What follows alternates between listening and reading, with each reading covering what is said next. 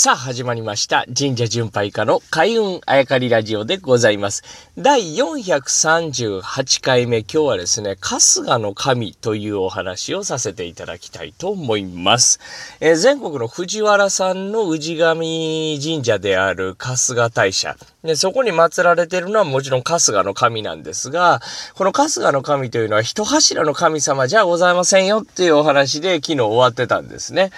で、この春日の神というのはチーム名でございます。で、まあ、何柱かの神様を、まとめてですね、春日の神と呼んでるんですね。で、この何柱かというと4柱なんですが、この4柱の神のメンバーが、まあ、興味深い。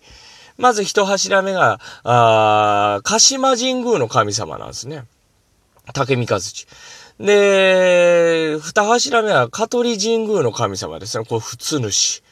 で、三柱目が雨の小屋根の御事。で、姫神という、この四柱で春日の神なんですね。それが藤原さんの氏神神社であるというのが、えー、すごく興味深いところでございます。なぜならば、奈良ですよね。で、藤原さん奈良で、えー、もう、権力を、の上の方に上り詰めていくんですけれども、その時にですね、千葉、茨城にあるですね、えー、鹿島神宮、香取神宮の神様がやってきて、奈良にやってきてお祭りすることになるということ。このストーリーの順番がなんとも面白いですね。えー、鹿島香取というのは、えー、大和朝廷からですね、東の国を治めてこいと言われてですね、行った、あ軍隊、えー、の駐屯地だったんじゃないか、最前基地だったんじゃないかと言われてるんですね。で、昔はそこまで海が入ってて、その両岸に香取鹿島があって、っ入ってくる船を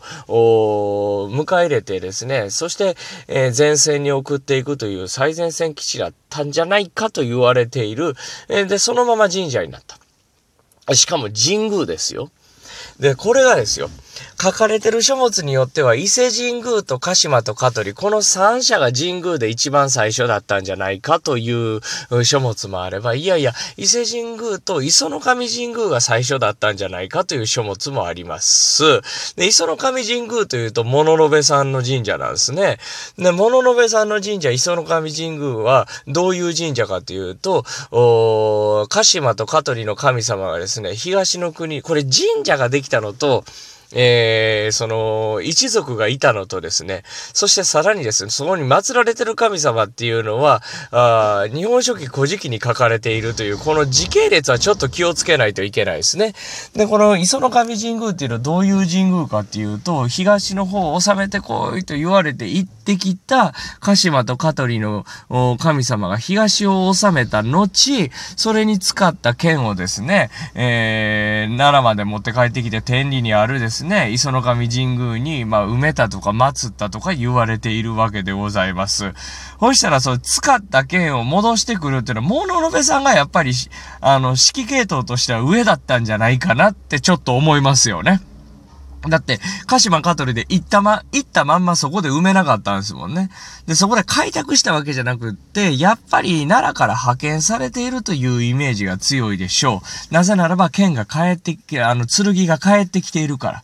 えー、そしてだからという、というとですね、やっぱり派遣された人より剣の持って帰ったところの方がちょっと立場上かなと思う。そしたら鹿島香取の神社神様よりですね、物部さんが祀った磯の神の方が上だったかもしれない。しかしこれが書物によってですね、できた方がどっちが早いかっていうのが分かれるところ。これがまた面白い。で、鹿島香取がですね、今度ですよ、東の方を収めて、そこで一回ストーリーは終わるけど、奈良時代になるとですね、鹿島香取の神さんの方から奈良に来ました。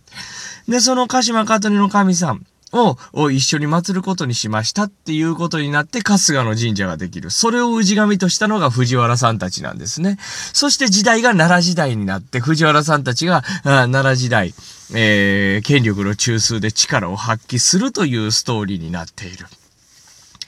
この順番がやっぱり神社というのを読み取っていくと、時のこう、朝廷のそばでですね、えー、権力争いをしていたあ人たち、まあ、権力争いというか、こう、日本をね、治めようとしていたあ人たちのこの流れが神社の順番から見えてくるんじゃないかなと、僕は思っております。